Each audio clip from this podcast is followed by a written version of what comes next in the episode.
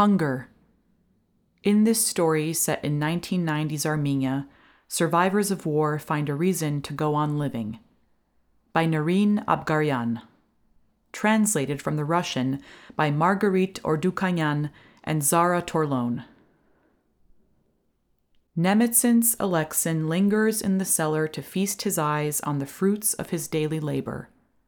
The broad necked clay pots, whose aroma gives away their contents even with the lids closed. This one has pickled cabbage. The ones over there have marinated beets, chervil, and purslane, all nestled up next to homemade cheese of every variety. Fatty brinza, mildly brined chanak, stringy chechil, ripe sheep's milk cheese with herbs. Through the dark glass of their pot bellied jars, honey and clarified butter emit an incandescent glow. The big storage bin is tightly packed with bags small and large, containing various sorts of flour, dried fruit, nuts, and grain. The smaller bin, with peas, beans, and wheat. The ceiling is hung with smoked meats ham dressed in a thin layer of fat, links of homemade sausage, fiery hot pork belly roulade trussed snugly with twine. The shelves are crowded with jars of winter preserves fruit jams and jellies, compotes, stewed meat, baked and stewed vegetables.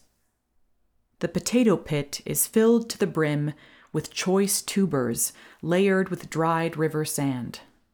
Carrots, beets, and cabbage lie packed in wooden boxes with ventilation holes to keep the vegetables fresh. Clusters of grapes and husks of dried corn hang from the sturdy beams. Apples and pears sit waiting for their designated hour. Persimmons, sun colored and sweet, are slowly ripening. Quince glisten, buttery yellow underneath their delicate fuzz. Watermelons, lined up in a row, rest against the wall with their striped sides, daydreaming of summer. Nemetsin's Alexin and his wife, Arpanik, have a big farmstead. Two orchards, a vegetable garden, a chicken coop, an apiary 30 beehives strong, a rabbit hutch, a barn big enough to house three cows and eight sheep, and a pig pen. While Alexin is out breaking his back over the harvest, his wife takes care of the house and the animals. She does all the washing, cleaning, and feeding, and takes the cattle out to pasture. From dawn till dusk, she bustles about in the kitchen, baking, frying, sauteing, boiling. Making winter preserves is painstakingly hard. Garma alone takes so much effort. First, the meat has to be braised with spices over low heat for almost 24 hours, to the point of fainting, Arpanik likes to joke. Then it has to be packed into jars with scalding hot butter and canned immediately before it cools. The canned meat goes a long way in the lean winter months. Just fry it up with eggs or add it to any soup or porridge.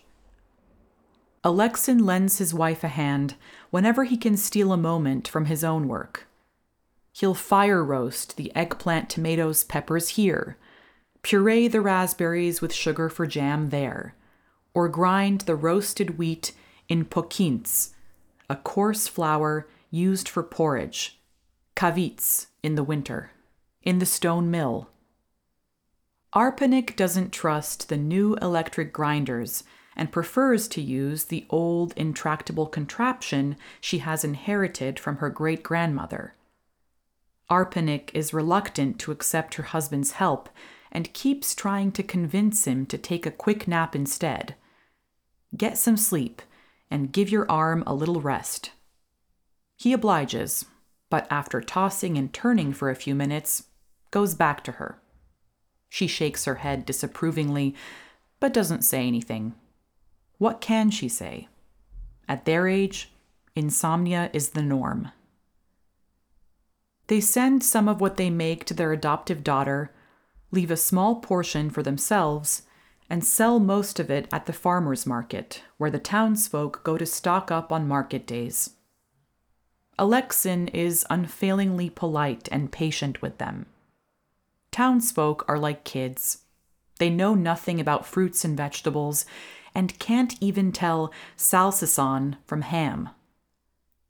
He explains in detail which apples to buy for now and which for storing, expounds on how and with what to eat the cured meats, offering samples that he cuts not in little translucent slices, but in generous big pieces. Some of the customers gratefully accept his advice. Others politely cut him off. Thanks, we'll figure it out. He never insists. My job is to explain. The rest is up to you. Some of the customers are so unpleasant that he wonders how the earth carries them. Condescending and rude, they buy from him as if doing him a favor. He treats the fact of their existence with resignation. Say what you will, every herd has a bad sheep. What good would it do to get worked up over something you can't change? Ask Alexin what his biggest fear is, and he'll answer without hesitation hunger. Pain can be soothed with medicine, cold can be spooked off with warmth. Fear can be chattered away. But nothing can placate or cheat hunger. It hovers overhead in a cloud of infernal darkness, taunting you and killing every shred of your humanity. Alexin is intimately acquainted with hunger. He lived with it for two endlessly long years, for 25 terrifying months. The winter, when, never imagining that Berd would soon be under siege, people carelessly cleaned out their winter preserves and found themselves with nothing to eat in February. The spring, when they were bombed during peak sowing season, preventing people from working in the fields. The summer, when the entire sky was blanketed by smoke from the torched wheat fields. The fall, when they couldn't even make it to the forest to forage for wild fruits the winter when a tiny trickle of aid, grain, powdered milk, and eggs and tea, finally started getting through the mountain pass that was under constant enemy shelling, so that at least the kids could hold out until the arrival of warmer weather, while the grown ups, and especially the elderly, departed one after the other. You'd wake up in the morning to find Grandma dead already, and Grandpa would be barely breathing and gone by sunset. The following spring, when, desperate enough to ignore the enemy fire, the people went out into the fields to till, and not everybody came back. Some were cut down by bullets, others taken hostage, but there was no other alternative. War or hunger, it was all the same death. The summer when hail the size of human fists destroyed everything, literally everything except the potatoes, which the people hoped would last them till spring. The fall, when the harvest began disappearing from fields and orchards, and they all suspected each other at first until they discovered that it was the townspeople. It turned out they were starving too, but didn't know how to live off the land, so they were stealing from the villagers. Alexin found this upsetting but he couldn't help pitying the townsfolk. How could you hold a grudge against people who had been driven by despair over the treacherous mountain pass to scavenge food for their families by theft? Nothing can be more frightening than hunger, thought Alexin, and he knew exactly what he was saying because he had stared hunger straight in the face. It had come to him in the guise of an emaciated old man with sunken cheeks, a thread thin line of bloodless lips, and papery skin stretched taut over his sharply protruding cheekbones. If you weren't careful, You could cut yourself running your finger over them, randomly flashed through Alexin's mind. It was as if the old man could sense his thoughts. His translucent eyelids, under which a slight movement of his dark pupils was detectable, flickered, but he couldn't muster the strength to open them. He was lying on his side, his neck awkwardly twisted, and his left arm splayed on the other side, his chin pointing up, and faint traces left by dried tears ran from the outer corners of his eyes toward his temples. In a senselessly repetitive motion, he kept clawing at handfuls of frozen soil with his right hand. His pants had slid down, revealing his sunken stomach and the flabby funnel of his belly button. His leg had turned black and was bleeding where the trap had snapped around it, crushing the bone to a pulp. He was silent the entire way as Alexin drove him to the hospital, and only grimaced slightly when the car hit potholes. As he was being moved to a gurney, he clutched Alexin's hand and pulled him down. Alexin, leaning over to make out the words through the old man's raspy, labored breathing, went pale and then mouthed, Just give me the address. I will handle the rest. The old man mustered the strength to tell him the address. From the hospital, Alexin headed straight to Mushigant's Tsolak's house. Tsolak was out back, chopping wood. When he saw his guest, he set down the axe and went to greet him, ready with a smile and a handshake. Alexin made a tight fist and punched him once, then a second time, right in his smiling lips. Dodging a return blow, he ducked and, without taking his eyes off Tsolak's face, felt for a log. Wincing from the pain that shot through his crippled left arm, Alexin clobbered Tsolak in the stomach with all his might. Tsolak went down with a sob. Alexin stood over him for a bit, waiting for his rage to subside, then spat and rubbed his saliva into the ground with his boot. Then he plopped down and helped Tsolak turn over onto his back. Why did you set a bear trap on your plot? demanded Alexin, still short of breath and stuttering. What were you hoping to catch? A jackal? What trap? Don't play dumb, Alexin spat out angrily. Who got caught in the trap? An old man, a refugee. So if he is a refugee, then it's fine for him to steal? Tsolak sat up, swung around with unexpected adroitness, and slapped Alexin across the face. Alexin neither dodged the blow nor tried to return it. He swallowed, feeling the unpleasant taste of his own blood. He's definitely going to lose his leg, that's if he pulls through. He has a great granddaughter in town and nobody else. He lost everyone else in the pogroms. Tsolak got up, picked up the log that Alexin had used to clobber him, and tossed it back into the mound of chopped firewood without looking. The log landed at the very top, got caught on another log by a chipped piece of bark, and hung suspended in the air. So my kids aren't kids then? He hissed in a whisper. Half of my relatives are not refugees, right? It's okay to steal from me, right? Because I'm a pansy and not a man, right? And I don't have a right to eat. Alexin also got up and dusted off his pants. Anyway, I'm off. You are in charge of the old man. Off where? To get his great granddaughter from town. He says she hasn't eaten for five days. It was a long ride to town, four hours over a road torn and gutted by shelling. The town struck Alexin as oppressive. It looked exactly like the border villages, just as deserted, forlorn, and steeped in gloomy darkness and cold. Every house, every street, every window exuded desperation and loneliness.